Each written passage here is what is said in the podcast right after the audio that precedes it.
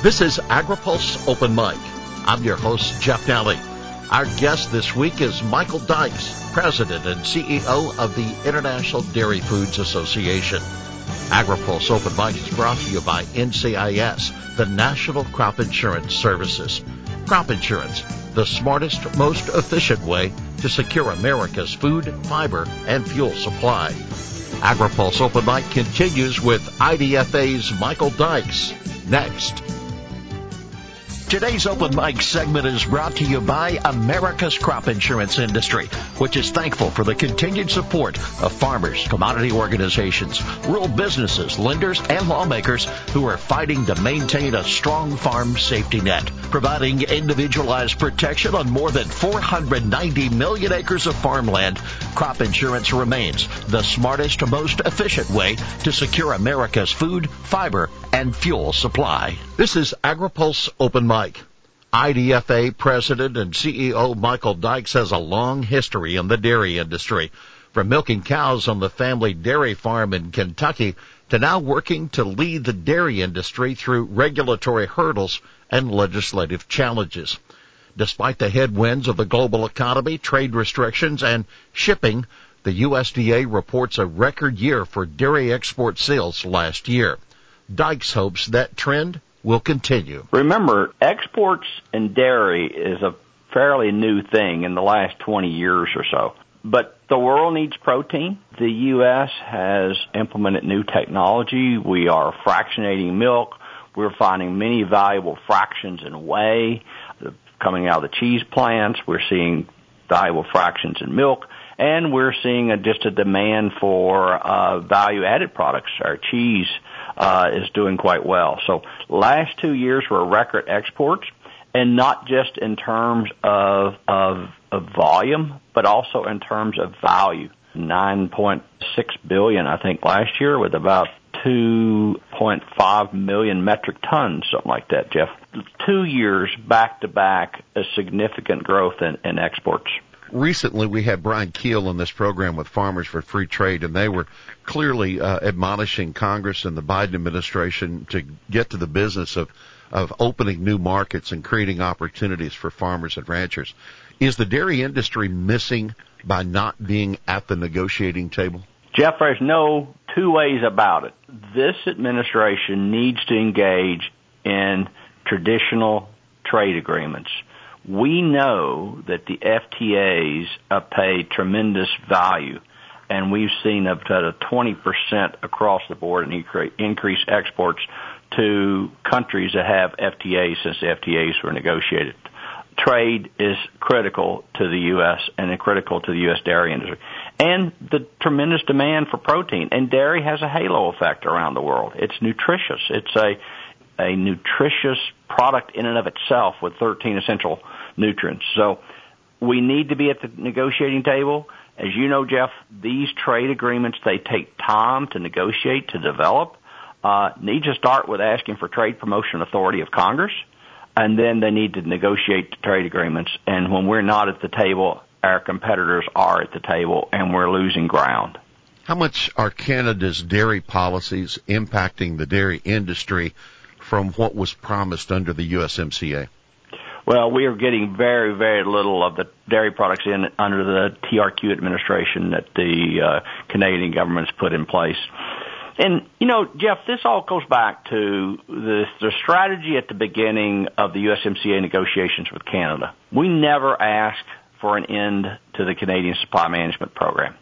We thought that would probably be politically untenable for the Canadians. So we just asked for market access they granted market access in the USMCA, and we're now uh, encouraging USTR to aggressively go after that and pursue that and let them manage their supply within Canada, but grant us the market access they agreed to. And they haven't done so thus far, and we're pleased that USTR has gone after them with another uh, consultation request and another panel formation. So, what are your hopes with Doug McKalip and Alexis Taylor now on the job? Very excited for both of them. I uh, have known Alexis since she was a staffer on the Hill working for the Iowa, Iowa congressman from Des Moines. Uh, I've known Doug McKalip for over 20 years. Uh, two outstanding individuals who know food and agriculture and who I'm excited uh, to have both of them in the spots. Two critical spots that need to be filled. Pleased to see them finally get filled, and I look forward to working closely with both of them, and I'm, and I'm very optimistic about what they'll be able to do. So let's turn the, the conversation toward domestic issues. How important are government nutrition programs to the dairy industry? And we're speaking of school lunches, WIC, and other programs. How how much do they mean to the bottom line? Well, you know, Jeff, that's kind of a sore subject for me right now. Uh, I, I just got to tell you, the U.S. Department of Agriculture has done two things and two proposed rules recently that just they mystify me as to why. Let's start with school, uh, this proposed rule on school meals. They're offering up an alternative to eliminate flavored milk, regardless of fat, regardless of sugar content, from grade schools. Everything except the high schools. I just don't understand why they're offering such an alternative. They are also offering another alternative about sugar content, uh, 10 grams of sugar per 8 ounce container of milk. Uh, our industry on average is around 7. We're well within the limits. Uh, it appears to us that they are trying to, uh, and by one way or another, eliminate flavored milk from schools. Uh, it just mystifies me as why. It also concerns me as to why, because uh, this is similar attacks that we saw to dairy uh, in the Obama administration with the same Secretary of Agriculture, the same Department of Agriculture on the let's move and trying to come after dairy and school milk at that time. Uh, it's mystifying. On WIC, a similar situation is is has come up. Uh, they are cutting uh, WIC uh, participants, WIC moms, uh, of which we have uh, a significant number of WIC moms on WIC today. We've got about six million uh, moms, infants, and children. Uh, about 43% of the infants in the U.S. are on WIC, and they are proposing, the Department of Agriculture, U.S. Department of Agriculture, is proposing cutting the milk options by about three gallons per month for a mom with two children under the age of five. I'm just mystified as to why they're doing that when the dietary guidelines are trying to encourage greater consumption and saying that only one in ten Americans are consuming the recommended three servings a day of dairy we are not happy with these proposed changes, and uh, I just I, I I don't know where this is coming from. In the Obama administration, we knew this was clearly coming from the White House. In this case, I don't know where this is coming from. So, what about other dairy foods like cheese and yogurt? How do these programs address those? Well, they're coming. They're coming after. Uh, they're they're highlighting three aspects: fat, sugar, and sodium. They're always coming after sodium and cheese. Uh, we think we'll, we, you know, we will be fine there. We, we will, uh, our industry will meet the requirements. Uh, they've got that a tiered approach. In the out years, those get harder and harder to meet.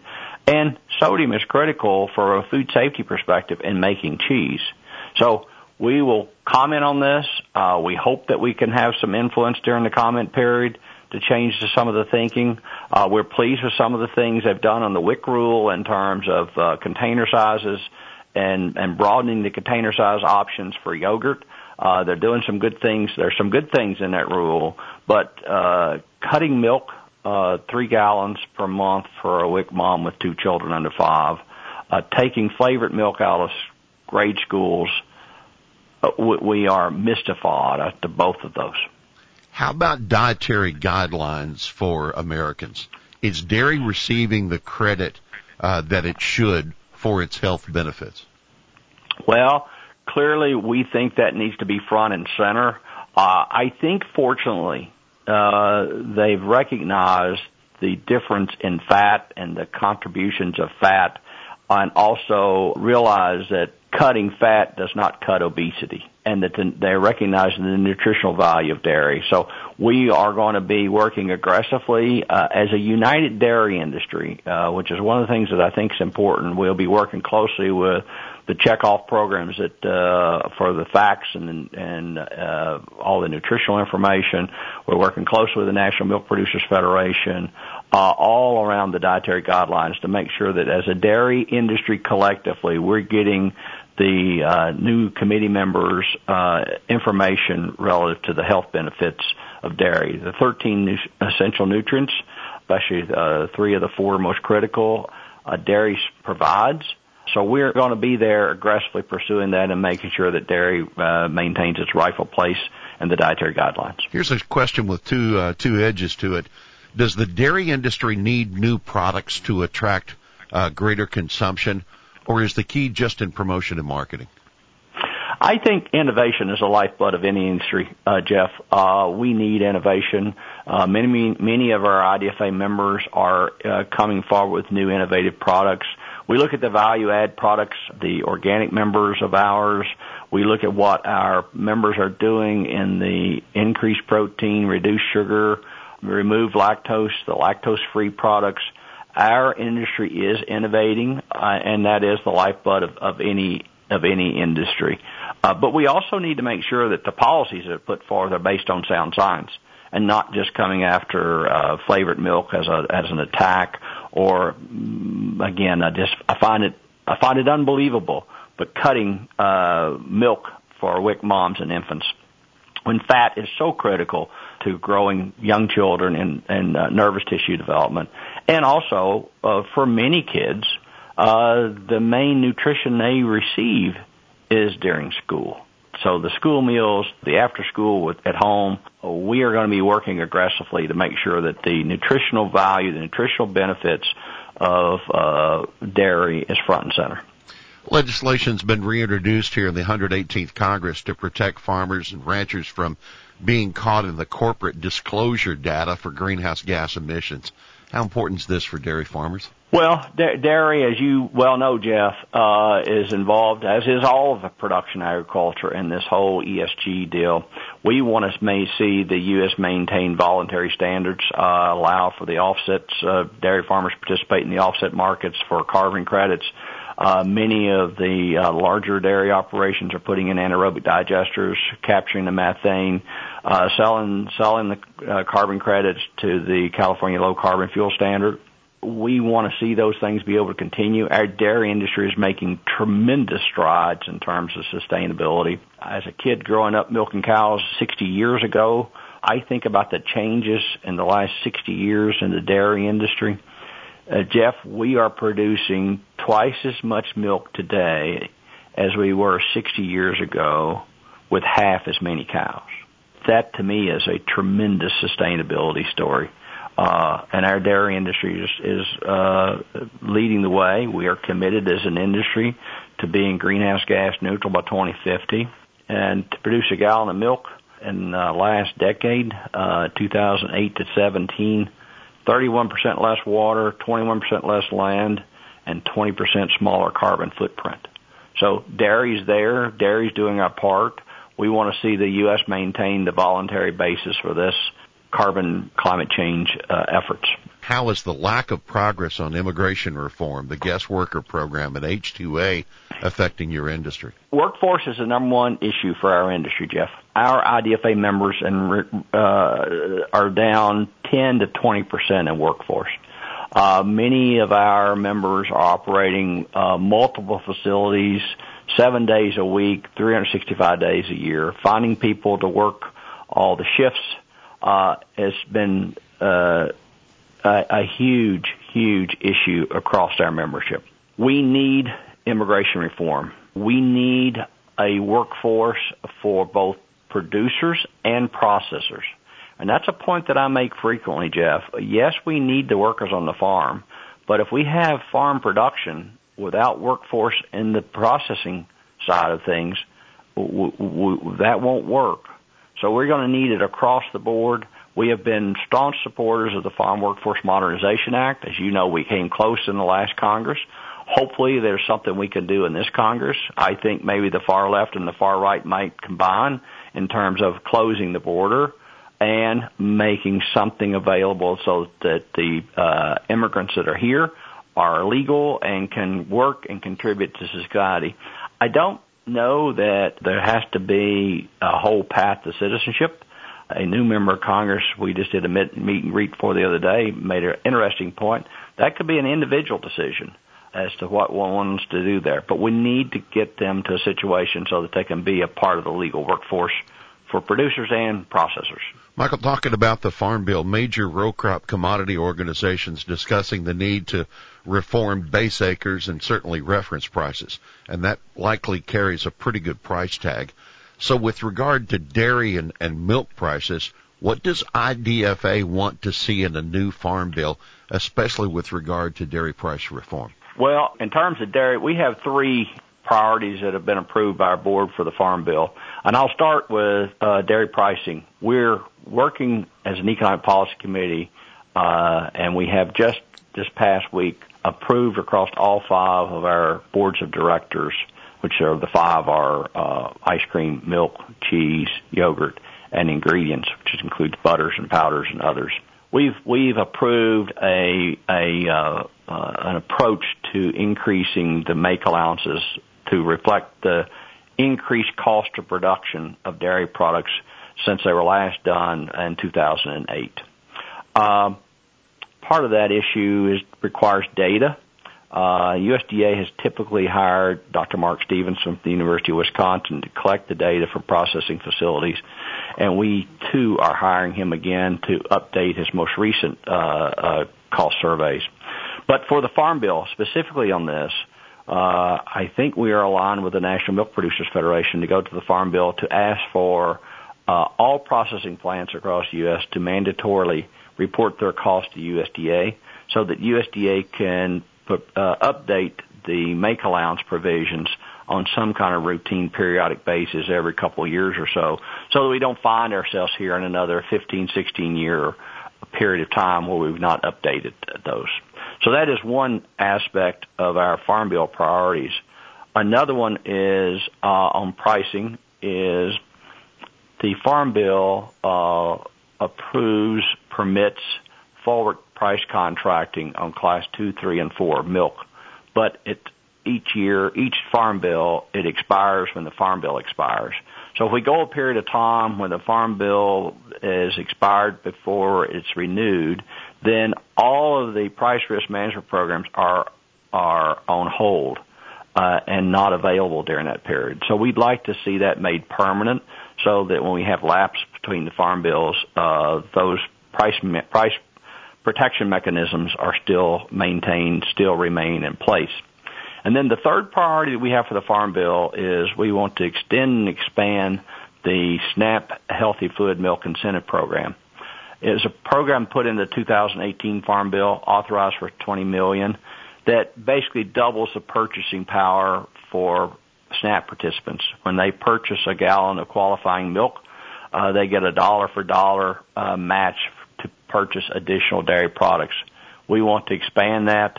We'd like to see that uh, become uh, part of the uh, permanent mandatory uh, farm bill uh, we are in with the pilots that were initiated in the 2018 Farm Bill. During this year, 2023, we'd like to be in about, we plan to be in about 12 states and probably over 300 stores to test the pilot. USDA is monitoring those pilots. They've granted uh, awards to Baylor Collaborative on Hunger to test some, and they've also awarded uh, contracts to Auburn University to test the concept in other states as well. Opinion question uh, with regard to dairy price reform. Just how far apart are the different sides? Because this has been an ongoing debate. Oh, it's been an ongoing debate for many, many years. Uh, in the 2018 Farm Bill, uh, Jeff, dairy was united going in. Uh, we were one of the first issues resolved uh, and we were not a part of the out. Every every time, Jeff, you and others are reporting. Well, the Farm Bill appears to be done except the following three things or the following two things. And historically, dairy's been amongst those. In the 2018 Farm Bill, we weren't among those, and I hope we're not among those in the 2023 Farm Bill discussions. I think we're much closer. Uh, I haven't had anyone tell me uh, that they don't think make allowances need to be changed. Uh, I haven't had any real criticism of our methodology because we're just proposing a, a, a method, uh, and we put the data in and see where it takes us. Um, I think the I think the dairy industry is uh, united that yes, something needs to be done. I think the question is about how do we do that. Uh, how do we get it so that it's uh, done in the future? And uh, do we need to do other things on the uh, class one side of the equation? Uh, but I also think there's a recognition we we need to go to USDA with a limited number of items uh, that we ask them to work on. Secretary Vilsack has made it clear to us as an industry, come to me united and I'll work with you. If you guys can't figure out what you need, don't expect me to do it for you, is basically what his message was. We are meeting with the National Milk Producers Federation, uh, their leadership's uh, meeting with IDFA leaders. Um, many of our, some of our IDFA members are also members of National Milk. Uh, I'm optimistic. I will be pushing toward unity. I believe that's where we need to be. Uh, and I remain optimistic until convinced otherwise that uh, we can emerge united with an approach to uh, uh, re- make some reforms, modifications to the federal milk marketing order. Do you care to share a guess of how long before I's would be dotted and T's crossed? I would think here shortly after March the 13th, we're going to kind of know, uh, I think coming out of the meeting on March 13th, we're going to know is there a path forward toward unity? Uh, and uh, I think both everyone in the dairy industry realizes we need to get moving and we need to take something to USDA to begin a federal order hearing around make allowances for sure and that could be probably 18 to 24 months uh, process, Jeff. Well, Michael Dykes, we want to thank you for taking time to spend uh, with us here on this edition of Open Mic. Great conversation about the uh, International Dairy Foods Association. Michael, this is Open Mic, and today you've got the last word. Well, thank you, Jeff. Thank you for giving me the opportunity to talk with you today. Uh, as, as, I told you during the interview, I'm proud of what we do in dairy. I'm proud of the accomplishments of our dairy industry. Uh, my final comment uh, would be a plea for unity. Uh, I I just, as a kid growing up in Kentucky milking cows, uh, 60 years ago, as uh, a practicing veterinarian in a primarily dairy and swine uh, veterinary practice, I, I, I've seen the production agriculture from the beginning to the end. I've visited over 100 processing plants in my role as CEO of IDFA. I just think we are going to need to come together. Uh, uh, we're going to need to make sure that we are open to new ideas. We've got new leaders coming in with new ideas. We're going to be in a place where we value uh, uh, different perspectives, uh, and we're going to have to uh, realize that uh, to a large extent, foods produced in red America, consumed in blue America, and we're going to need all Americans uh, as we enter a new farm bill debate, as we enter many of these policy areas around food and agriculture. Uh, and I just think uh, we need to be united. When we are united, uh, we will be much more effective, uh, and we need to unite across uh, uh, food, farming, and nutrition. And I think we can. I think we will. And I think we'll be better served as food and agriculture when we can unite around these things uh, for our future. Our thanks to Michael Dykes, President and CEO of the International Dairy Foods Association, our guest this week on Open Mic. AgriPulse Open Mic is brought to you by NCIS, the National Crop Insurance Services. Crop insurance, the smartest, most efficient way to secure America's food, fiber, and fuel supply. For AgriPulse, I'm Jeff Nalley.